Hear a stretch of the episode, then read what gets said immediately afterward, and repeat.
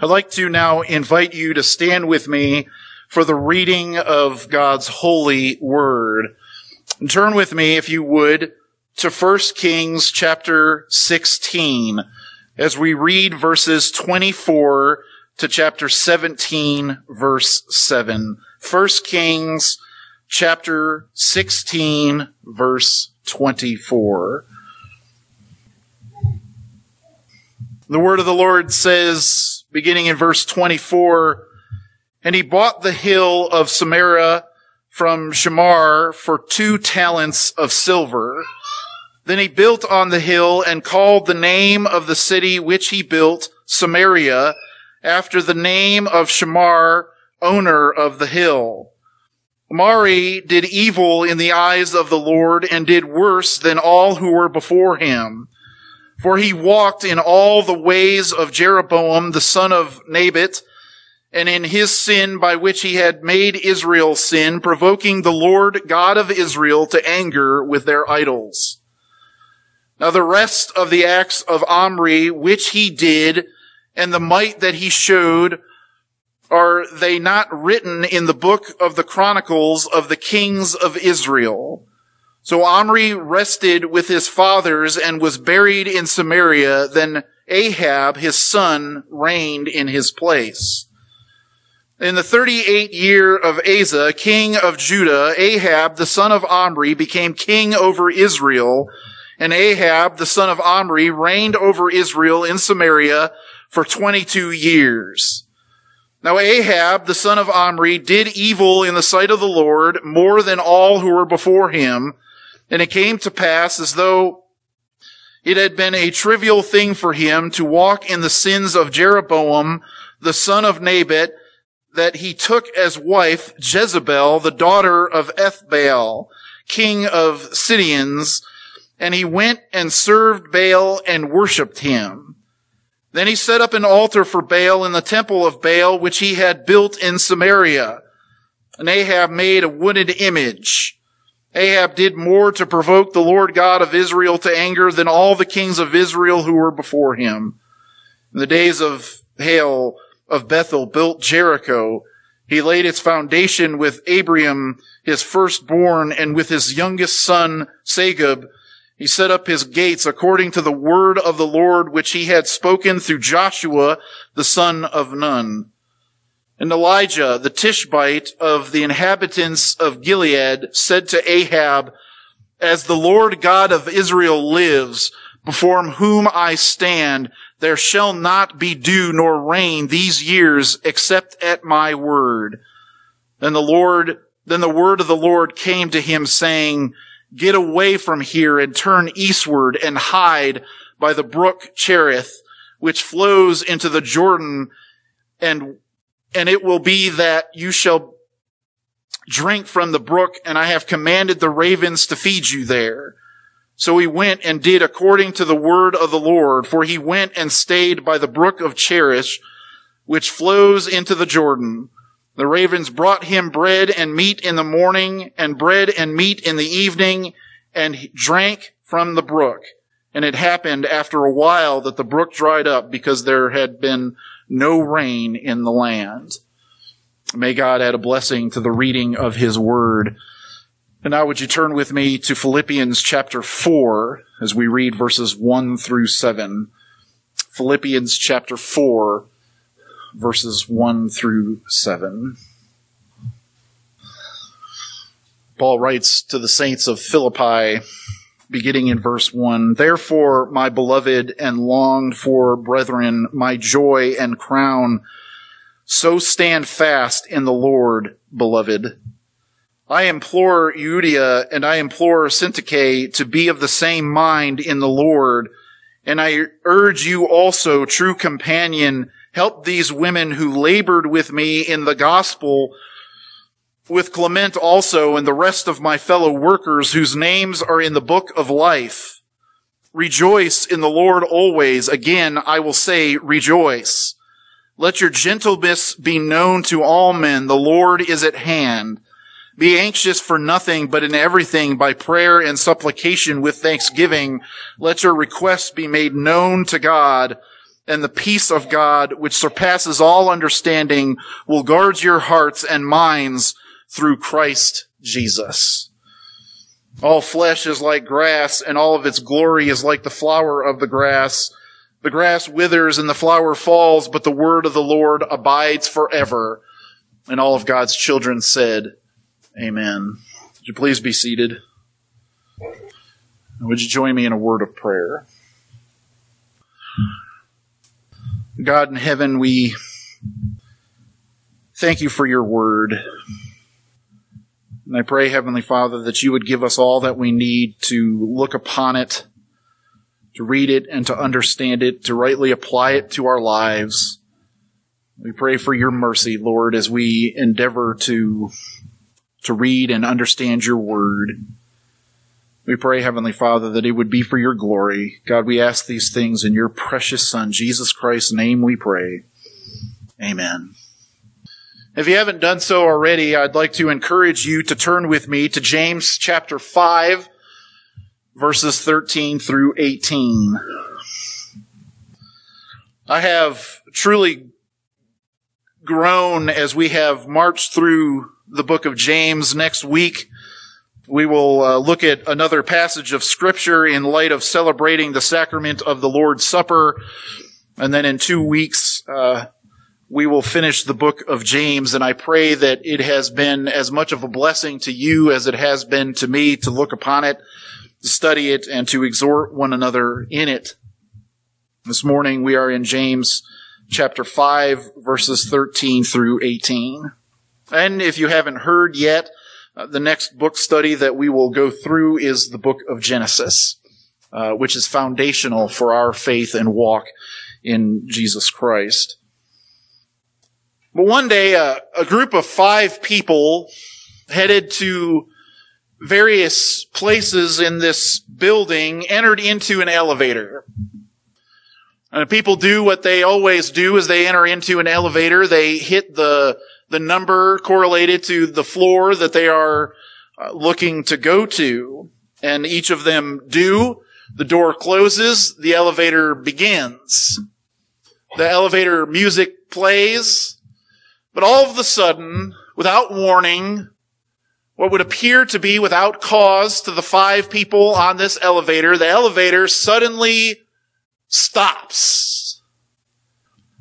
The five people who were in this elevator who began as very rational men and women, adults, began to become unrational. Their emotions began to surge up within them and panic set in. What if we run out of oxygen? What if nobody ever comes and we die? What if we're forced to cannibalism? What if the power goes out. What if the thing loses power and it drops all the way and we're all crushed? And panic with gusto sets in. Two of these people taking upon themselves to make as much racket as they possibly can so that whoever might be above them or below them would hear them and they say, help, help, help. And they cry out for, for help.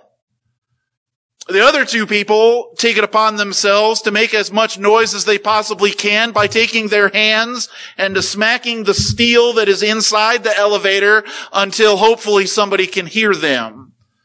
And they join in the yelling. They, they, they bang and they yell, help us, help us, help us. They're so consumed with yelling or, or banging, thinking that it's going to give them the help that they need to escape from this dungeon of death and destruction that they cannot know that no one can hear them.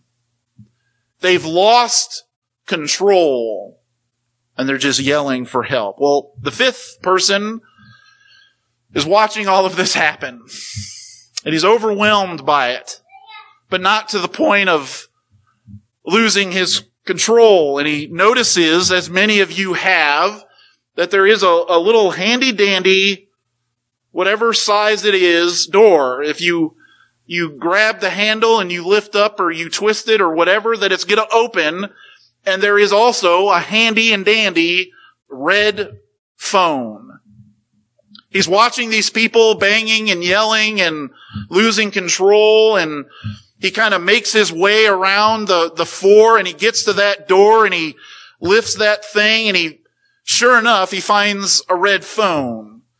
Underneath the red phone are instructions. If there is trouble of any kind, pick up the phone and somebody will be there to help you. Sure enough, as these people are yelling and banging, he picks up the phone, he sticks it to his ear, he doesn't know what he's going to hear. But somebody's on the other line and they say, what can we help you with? He tells them the situation. And in five minutes, the maintenance man or the maintenance team comes and rescues them from the pit of despair that is the elevator at this building. Oftentimes, most of the time, in fact, we very much want to fight our own battles. Amen? If we were honest, we would very much like to fight our own battles. We would like to fight them without anybody knowing of any struggle that we might have. We suffer with various sufferings by ourselves. We deal with pain by ourselves. We look to fight various temptations by ourselves. And although neither I nor James am advocating that we tell everyone everything about our life, but we would have to agree as we enter into God's word that there is a temptation within us to deal with most everything that God sovereignly allows in our life by ourselves. But like everything else that we've studied in the epistle of James, the letter of James, prayer is something that we need to do by faith. It marks our lives as true believers because as we go through the myriad of trials that God sovereignly allows in our life, what we ought to see and discern is that there are things that God gives us where he gives us what we need to figure out how to get through, but there are more times than not struggles that he allows that he simply puts in our path that we might cry out to him via prayer. And so as we look at verses 13 to 18 this morning of James chapter 5, the reminder that James gives us is that no matter what the struggle is, the first thing we ought to think of whenever we come up against something that we pray. That we reach out to brothers and sisters, perhaps that we, or not perhaps, but brothers and sisters that we trust who can bear the burden with us because this life of faith that we live for the glory of God our Father and for His Son, Jesus Christ, we don't do within our own strengths. Amen. We do with the help that the Lord has provided to us. And therefore it should be our prerogative. it should be our desire to both pray for ourselves, our concerns, as well as those of our brothers and sisters. First off, in verses 13 to 15, James commends prayer as something every believer ought to do in our life. Prayer, then secondly, verses 17 and 18 is something the whole community should do. I'm sorry, that's verse 16. And then verse, verses 17 to 18, we see the powerful effects of prayer. With that being said, would you please follow along with me as I read God's word for you? Beginning in verse 13 says, Is anyone among you suffering? Let him pray. Is anyone cheerful? Let him sing psalms. Is anyone among you sick? Let him call for the elders of the church and let them pray over him, anointing him with oil in the name of the Lord. The prayer of faith will save the sick and the Lord will raise him up. And if he has committed sins, he will be forgiven. Confess your trespasses to one another and pray for one another that you may be healed. The effective fervent prayer of a righteous man avails much.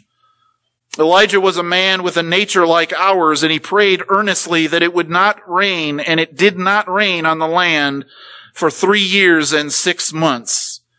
And he prayed again, and the heaven gave rain, and the earth produced its fruit. We begin in verses 13 through 15, where James begins a discussion on prayer by commending every believer to pray. To do that, in the context that we are in, he asks three simple questions. The first one, verse 13, is anyone among you suffering? Is anyone among you suffering? The word suffering, kakopatheo, rolls off the tongue. Kakopatheo is a word that refers to someone enduring the evil treatment at the hands of other people. So what James is doing is in verses 1 through 6, he, he talked about how the rich would oppress the poor. And in verses 7 through 12, he talked about how those who are enduring the suffering of other people needed to do so patiently as waiting upon the Lord. But in verse 13 to verse 18, James now describes that in our patient waiting, we need to pray, to cry out to the Lord. Now, some have thought that this word suffering in verse 13 refers to some physical illness. But as we see, according to the Greek, it actually refers to the wicked treatment of sinful people against the believer. And what James says in our suffering is that we are to pray. He says explicitly, let him pray. Is James somehow being flippant or dismissive? No. Because the idea as we look down the corridor of our future or what it might be and how people are treating us what James is telling us here in praying as we suffer is the same thing that the apostle Paul said in 2 Corinthians chapter 1 verses 3 through 4. He writes, Blessed be the God and Father of our Lord Jesus Christ and the Father of mercies and God of all comfort who comforts us in all our affliction so that we may be able to comfort those who are in any affliction with the comfort with which we ourselves are comforted by God. So what James is telling us is what the apostle Paul is telling us in 2 Corinthians, that when we suffer, we cry out to God, not to rehash the situation that is happening that he already sovereignly understands is happening, but that he might be able to comfort us. And what Paul adds to that exhortation is that when the Lord our God comforts us as we cry out to him, we can then comfort that those brothers and sisters of ours with his same comfort. The point being is that we're not simply called upon to pray as we suffer to pray, to, to cross it off the, the to-do list, but that we can purposely cry out to our one and only true source of comfort who will comfort us indeed. He gives us a second question, verse 13. He says, is anyone cheerful? Is anyone cheerful? This word cheerful is an interesting word, but it is literally someone going through various trials who has a joyful attitude as they go through them. James says, let him sing psalms. Let him sing psalms. Sing psalms for James here in this context brings together the idea that singing and praying are closely related. We see that in, in Philippians chapter 4 verse 6 but we also see it in Colossians chapter 4 verse 2, where Paul says, continue steadfastly in prayer, being watchful in it with thanksgiving. In other words, we are praying for God's comfort, and when the Lord gives us joy, the joy of salvation, we continue to pray, to cry out to God, but we also thank Him for the work that He's doing in our lives. James asks a third question, verse 14, is anyone among you sick? This word sick, as then eo, as then eo, is often translated to mean physically sick. But the idea here of being sick, verse 14, isn't physically sick. It is a spiritual weakness that comes upon us as we suffer. We sing in a, in a hymn and you'll have to forgive me. I don't remember what it's entitled, but the song acknowledges how easily our heart drifts from the Lord whom we love. And what James is talking about here in this sickness is a sort of spiritual uh, depression, a downtroddenness, an exhaustion, a weariness that comes from fighting the constant onslaught of various troubles that God allows in our lives. He says, is anyone among you sick? Literally, the idea of being sick is feeling discouraged because trouble just keeps on keeping on. Notice what he says. He says, let him call for the elders of the church and let them pray over him, anointing him with oil in the name of the Lord. This anointing with oil is something that many Christian people think has something to do with something spiritual, super spiritual. That if we, if we acknowledge that we have suffering and we come to the spiritual council and we ask them to pray over us and they anoint us with oil, that somehow everything that has been troubling us is going to somehow disappear and everything is going to be returned to what it ought to be in our estimation. But the word anointing actually has to do with medical treatment. It's not this official ceremony that super spiritual Pentecostals want it to be. It is literally coming and the elders, the spiritual council, myself, care for you. We encourage you. We pray for you. We uplift you. And if that means literally taking oil and applying it to a wound, that we do it. Notice what it says here, verse 14, anointing him with oil in the name of the Lord. See, some people want to come asking for prayer I remember I used to go and visit Rachel at KU and the people that she worked with knew that I was going into ministry and I think maybe by then I already was and they would come and they would ask me for prayer as if I had some special connection to the Lord and I would pray this magical prayer and Zippo, everything in their life would return to normal.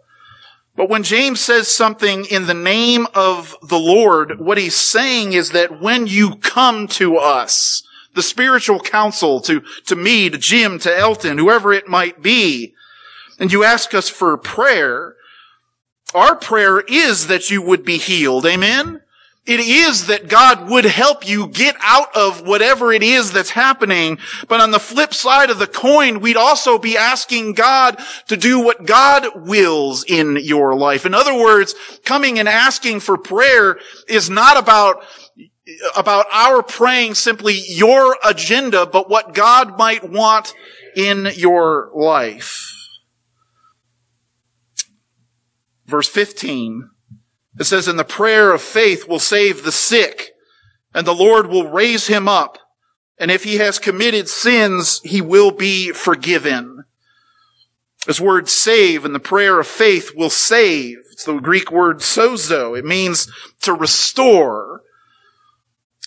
He says the Lord will raise him up. Literally, that means to awaken, to arouse.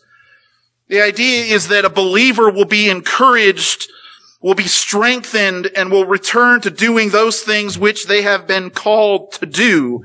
And it says if he has committed sins, he will be forgiven.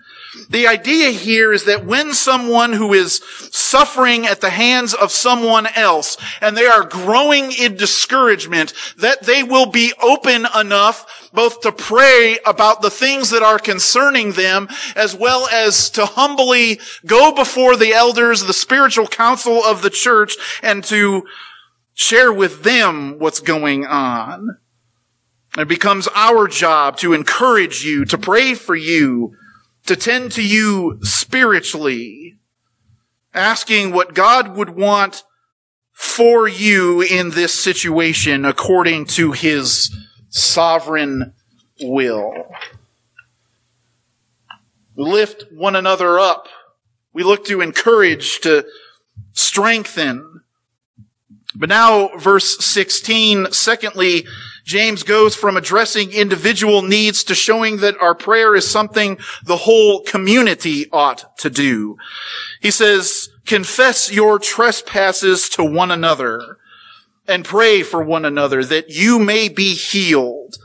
The effective, fervent prayer of a righteous man avails much. Before we get into what the text is actually saying, it's difficult right off the bat, is it not? It says, confess your trespasses to one another. It is our, our sins, our shortcomings, that we might pray for one another. He says, and pray for one another that you may be healed. It's interesting, uh, the word healed is the, the, the word healed here is the same word that's used in Hebrews chapter 12, verses 12 to 13. He says, therefore lift your drooping hands and strengthen your weak knees and make straight paths for your feet so that what is lame may not be put out of joint, but rather be healed. The idea of coming to one another to pray the biblical idea of going to one another for prayer isn't that we would pray just for an outcome that you would want to see, but that God would work in you what he has purposed for his glory. That we would grow, that we would become sanctified, that we would walk as he has called us to in the newness of life that we would be spiritually restored, healed, encouraged, renewed.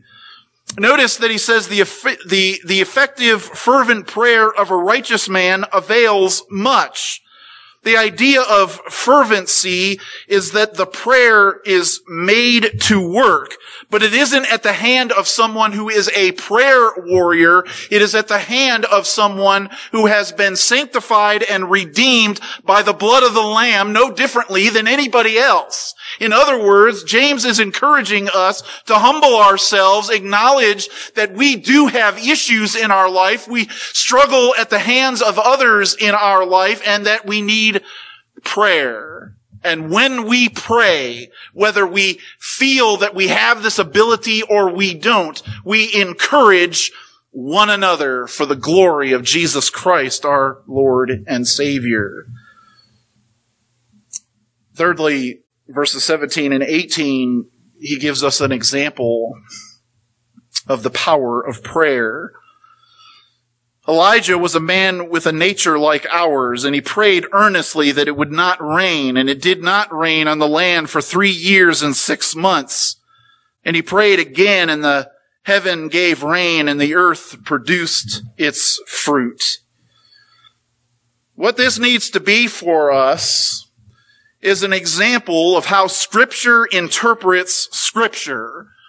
Because if you remember when we read, when we read in 1 Kings 17 and, well, it was mostly 16 and 17, we did not see that Elijah described the duration of the drought. But we see here, according to James, led by the Spirit of God, that that drought totaled three years and six months. We're also not told in 1 Kings 16 and 17 that it was Elijah who prayed for the drought. The point that James is making to us, it says, And he prayed earnestly that it would not rain and did not rain on the land for three years and six months. And he prayed again and the heaven gave rain and the earth produced its fruit. The idea here is that a man, Elijah, who was a prophet, was no differently than you and I. And yet when he prayed earnestly, according to God's will, God gave him the thing that he asked for. Elijah is like us. He is an ordinary guy. He does extraordinary things because God so empowers him for his glory and his purposes to do so.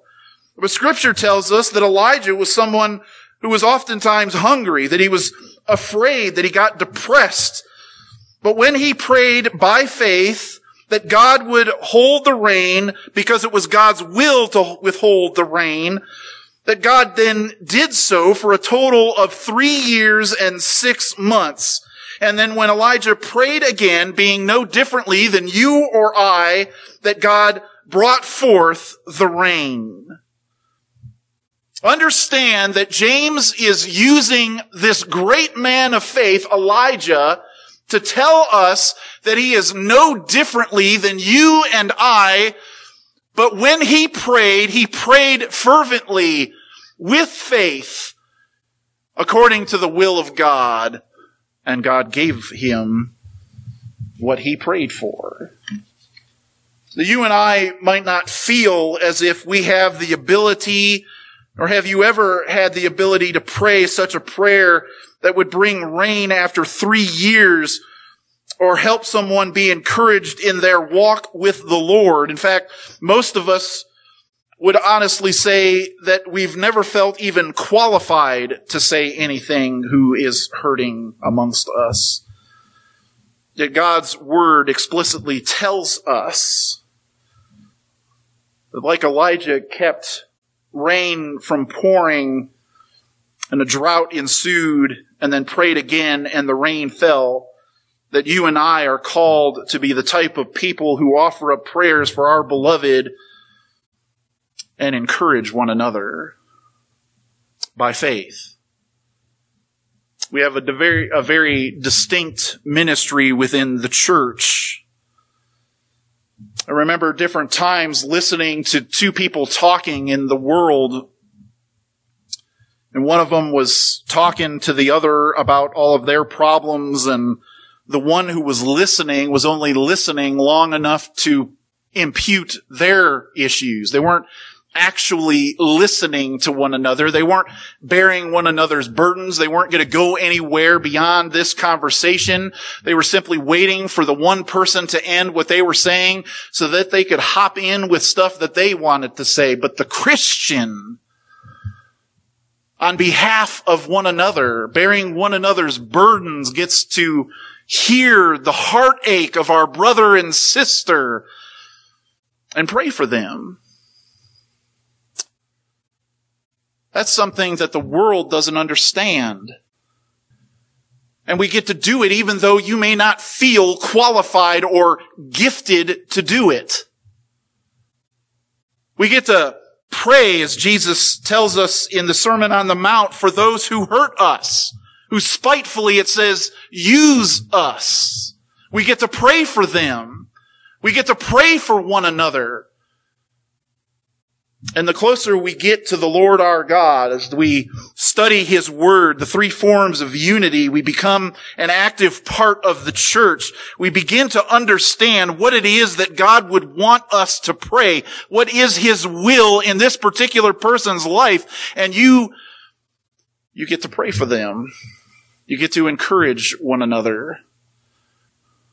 You know, some of the most encouraging things that have ever happened to me in my life didn't happen because this person I was sharing with had the greatest theologically precise answers. You know, sometimes I just sat with a brother, had no way of explaining my heartache in this given situation and wept. And that brother didn't have the six points of whatever. He didn't break down whatever theological point. He simply wrapped his arm around me and let me. So quit feeling this pressure that if someone shares with us something that is deeply troubling to them that you have to have the perfect answer. That you have to have the perfect verse to give them because sometimes all God wants us to do is to literally bear with one another. What does Paul say? That we rejoice with those who rejoice and we weep with those who weep. And sometimes that's all you need to do. And that's something that we ought to rejoice for. Because the comfort with which God has given me, I now get to give and encourage you with. Don't ever believe in your heart that you can't do that. Because you have the Spirit of the living God in you he has transformed you and your heart from destruction and wickedness into being alive. And therefore, you can do what he has done for you in the lives of your brothers and sisters. Whether you have a seminary degree or you work a nine to five job, God has blessed you to be an encouragement to one another. Amen. You know, by way of illustration, even this morning, as it were, do you know that I have, I have never ever seen any of you walk up to any of the chairs that you are now sitting in and inspect the chair before you sat down. Amen?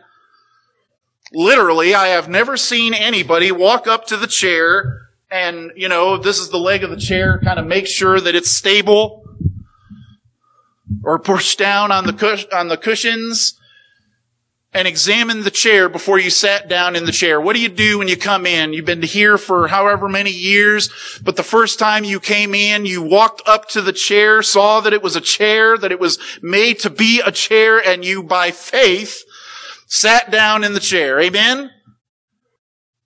What would happen though if as you're sitting there in the chair, believing by faith that this chair is going to uphold your self, and somebody comes and does just that.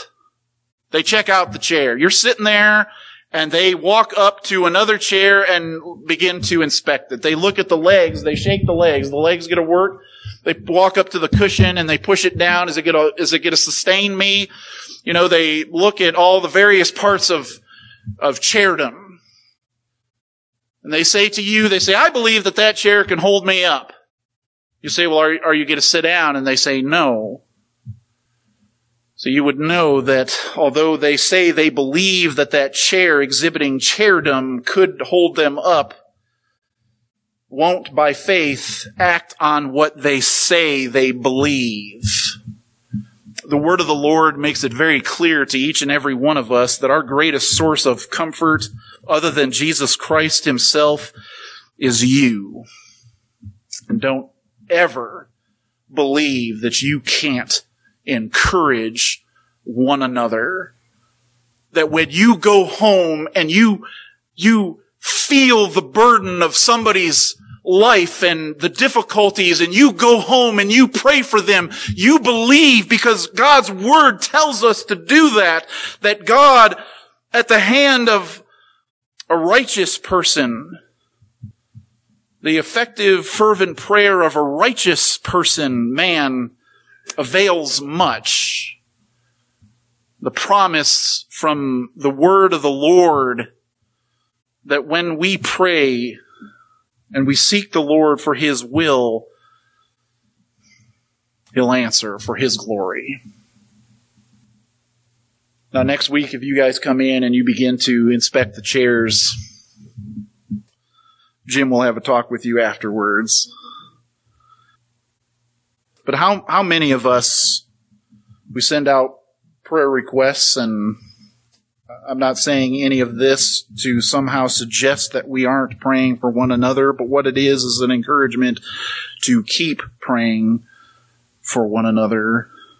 So how many of us keep praying for one another? How many of you will find someone that you trust and you open up about your need? How many of you are trustworthy to not only he, to not only hear the need, but to keep it private between you? So that's another issue. We have to feel safe with one another. Amen. And how many of us believe that God Almighty does actually answer our prayers? Let me give you an example. Several years ago when Rachel and I were living in Kansas City, Rachel, I forget which department you were in. It doesn't matter.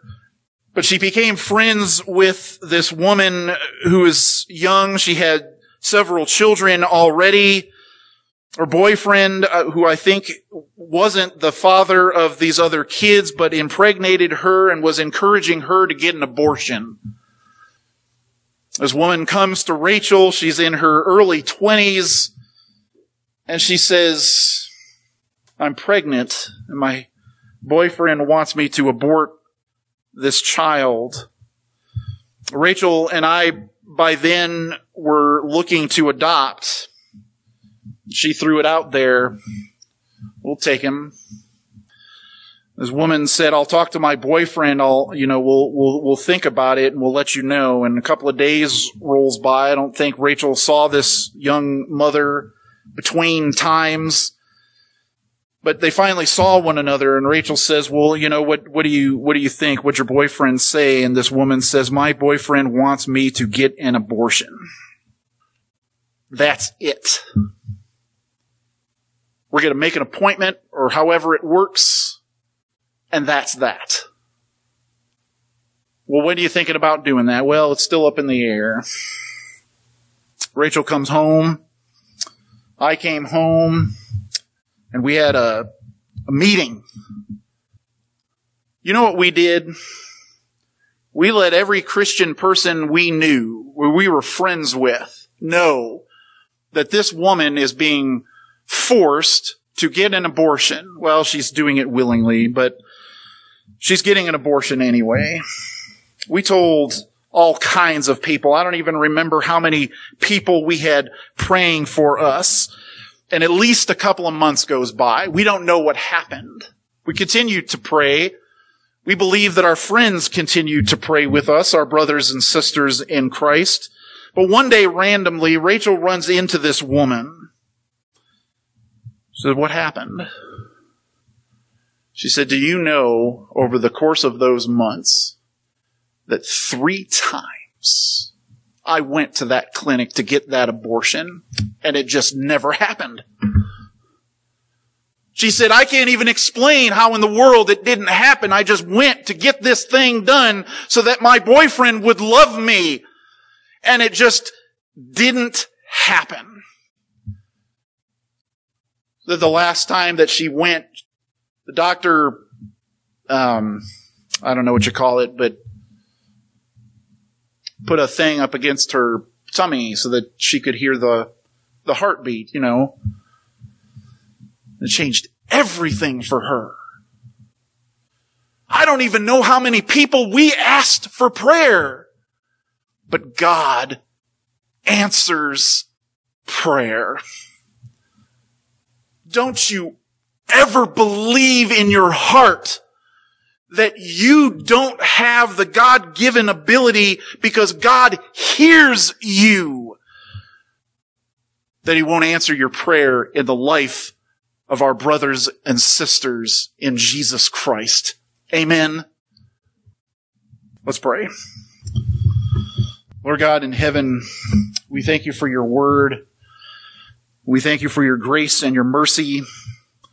And we pray, Heavenly Father, that you would help us to be a people who prays, believes that you hear our prayers and that you will answer us according to your will and purpose. For it is in your precious name we pray. Amen.